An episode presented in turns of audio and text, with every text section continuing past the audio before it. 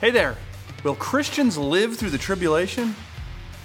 Also, at what age do we have our kids baptized? Great question on Ask this week, so stay tuned. Welcome once again to uh, our edition of Ask here at Cornerstone Church. I'm Pastor Jamie, where you ask questions. You just go to cornerstonebv.org and you can click on the media page, drop down, hit Ask, put in your question, you got it. Take it from there. We need your questions. Have some good ones in the bank, but not a ton. So ask your question, and you'll get you know Bible Life or something else, and we'll answer it in you know upcoming weeks. So uh, today, uh, somebody asked specifically about the tribulation. It said this: Will Christians live through the tribulation? I would be excited to hear another end time prophecy conversation. By the way, why am I wearing my coat? It's kind of chilly in here. Plus, I like it. So don't don't ask questions that you don't want answers to. Um, okay, I'm confused. What do we? Oh, End times prophecy. Yeah, always a great conversation. Um, so essentially, you're you're um, also why do we always film ask? This is for Steve when I need I'm getting my haircut in the same day. Why do we do that? It just always works out that way. Okay, that's not why you came. So um, you're essentially asking um, if I think we're uh, adhere to a post tribulation uh, view of the rapture, right? So here's three things that all Christians, depending on, uh, you know, doesn't really matter what view of the rapture you take, agree on. First, there will be a tribulation, a great tribulation like the world has never seen before. The Bible promises this. Two, there will be a rapture. Christ will come and gather his people. This is clearly scriptural. And three, Christ will establish his kingdom on earth.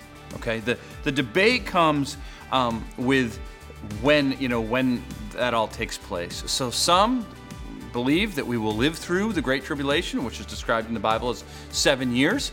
Um, and then the rapture takes place. Christ gathers his people, establishes his kingdom. That would be post trib. There are a lot fewer nowadays that believe in what's, what's called a mid trib. So that would be at, the half point. We live through half of it, and then we're gathered uh, by Christ, and we don't live through the second half. But uh, there's also a much larger contingent of people that believe in a pre-trib rapture. That would say that there is two essential coming. Essentially, there's two comings of Christ. Right? He comes uh, before the tribulation, gathers his people. Right? Takes us away. We're not there. And then the tribulation takes place. And then he comes back with his people, conquers, establishes his kingdom, right? Um, I think that since the question asked specifically about the post trib, so we live through the tribulation, uh, the, the strengths of that are this really throughout church history. Um, from the very early days was the prevailing theory until about the 1800s. So pre-trib rapture is quite new uh, when you think of church history. Not that that necessarily means everything, but it, it certainly holds sway.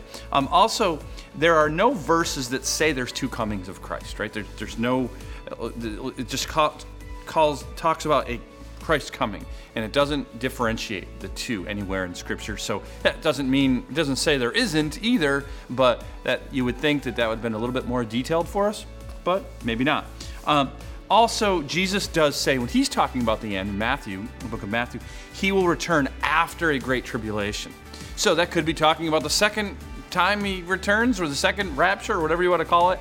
Or a post trib person would say, if Jesus promises he's coming back after, we're going to live live through it, right? But there are some weaknesses that would support a pre-trib. Of course, that's why so many Christians are on both sides, and they're not necessarily bad uh, because the Bible doesn't really cement it for us. But the weaknesses of the post-trib are in, in, in a few different places, several places really. It says the believer will never suffer from God's wrath. And they would look at tribulation, the, the period of tribulation, as kind of walking through God's wrath. It really depends on how you define that. God's final wrath, hell, judgment. Sure, no believer is, every believer is going to be saved from that. So, uh, does that mean they could also live through a tribulation? I would say they probably could because we already have. There have been already tribulations, not the great tribulation yet, but there have been other tribulations throughout the church history that believers have walked through. Many martyred, many driven from their homes because of it, uh, and, and did experience that and yet are still saved. So I think it's possible they could still live through the Great Tribulation. Um, another weakness um, is that in the book of Revelation, the chapters about the tribulation, uh, so quite a few, right after the letter to the churches from Jesus and toward to the end um, when Jesus comes back, those chapters in between talking about the, the time of the Great Tribulation, there's no mention of the word church there. He's, it's mentioned in the beginning and the end, no mention. So a lot of people say, well, see, the church isn't going to be there for any of that. So that's a weakness of the post trib that, that you're asking about and saying that, that we will live through it. Okay, so Jamie, what do you think? I lean towards post trib, to be honest, um, but I'm hoping for pre trib. How's that? Uh, I'm not going to be able to answer a question that scholars for, through generations uh, haven't been able to answer. And so why isn't it so so clear? Because God wasn't interested in making it clear. God wants us to have hope. Christ will return. He will establish His kingdom, whether or not. And he will gather us. He will save us. These are these are facts. These are biblical truths. Um, if we live through the tribulation, He will protect us. It will be okay. If we don't, all the better. Um, and He will save uh, some while they're here uh, during the tribulation. So, hey, I'll either see you here or in the air, whatever. Uh, we'll, we'll, see how it goes. All right, second really good question How should a parent determine when a child is mature enough to be baptized and to participate in communion? Should baptism precede participation in communion? Our, it's really two questions, which are good questions. I'm going to answer both. Our eight year old is a professing believer, and we believe her faith is genuine. However, we are unsure about what le- level of maturity she should have before we allow her to participate in these sacraments. So, uh, first of all, we would not use the term sacrament, but I get what, what you're saying. We would use the term ordinance. You're not asking about the difference, so I won't go into it. Um, if someone wants to know, ask on ask, and I'll answer it.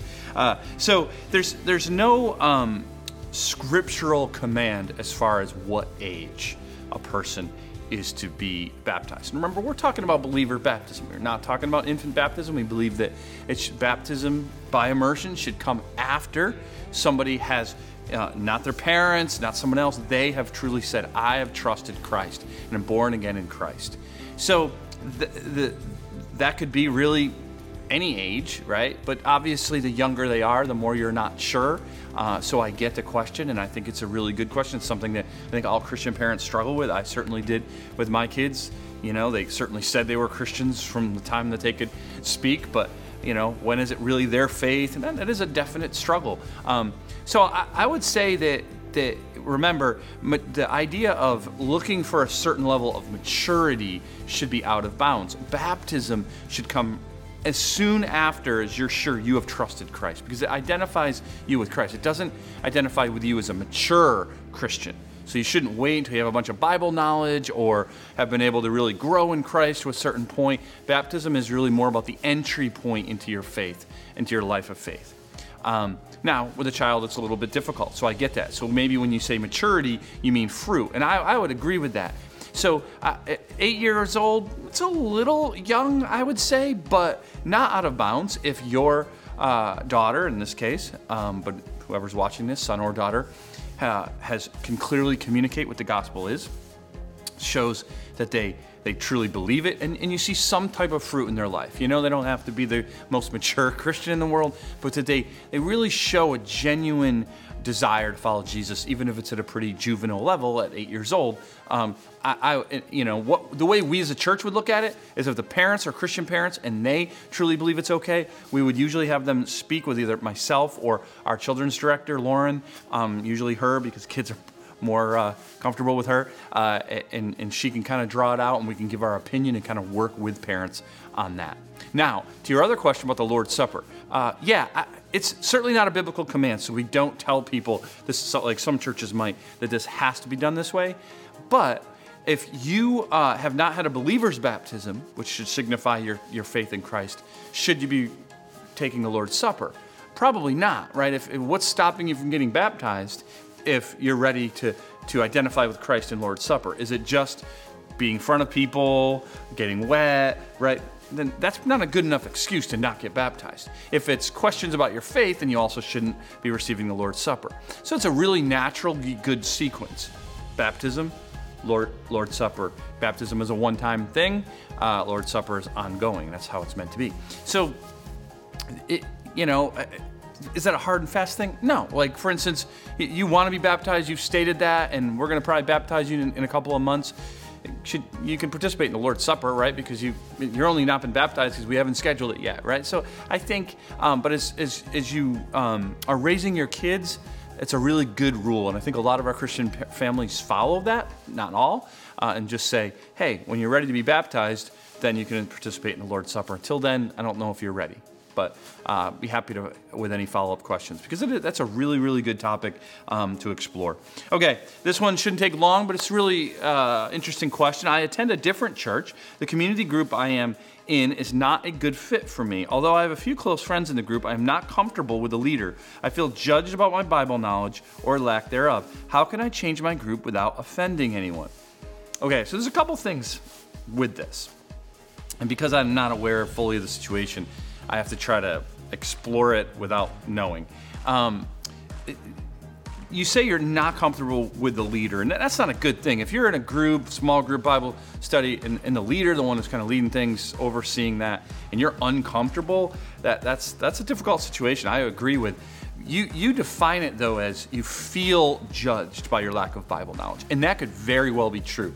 I don't know. Maybe the leader has said something or poked fun at you or kind of like hopped on something you said and really kind of made you feel that way. And that's, that's not a good way to lead a group, I would agree. But is it possible that your feelings are just, they're, they're something that you're misunderstanding? Feelings will betray us sometimes, and I don't know. So here's what I would say deal with it as biblically as you can. Go to the leader, right? Or call him or her and say, hey, this is how I'm feeling. Um, it's like here's like and then whatever situations are making you feel that way, bring them up. See what your leader has to say. Uh, if you're really uncomfortable doing that, bring one of your friends that's in the group with you. You know, that's kind of what the Bible would say. Not to accuse them, but just to say, even if you end up leaving the group, the best thing Christians can do is get on the same page and express ourselves, not with criticism or, or judgment necessarily. Just try to get on the same. I love you. I'm just feeling this way. What's going on? Um, now, if you don't get any resolution, you decide to leave the group. I would do it as honestly and with as much integrity as possible, but that sometimes means hard conversations. That would maybe say, hey, uh, to the, the, group, I just, uh, I'm not really feeling like this group is for me anymore. I'm not feeling greatly comfortable here. Uh, I'm gonna look for a new opportunity. No, like I'm not trying to offend you. I'm not hurting you. I just this is how I feel. Just be straightforward and honest. Don't make excuses because they'll know anyway, and that tends to be uh, m- more long-term problems, right? Is they don't believe you, they don't think they can trust you, think you're making up things uh, and, and, and lying about it. But if you're just honest and just say, I don't, I just don't really feel like I'm going to grow in this group, not feeling comfortable in this group, then they may not like it in the, in the beginning, but I think in the long term, they'll have a lot more respect for you and your integrity. All right, that's it. We need your questions, so don't forget, submit them online, cornerstonebv.org, and hopefully we'll see you in church this weekend as we continue Leviticus. And uh, you can come 5 o'clock Saturday, it's always a great time, or 9 or 11 on Sunday. See you then.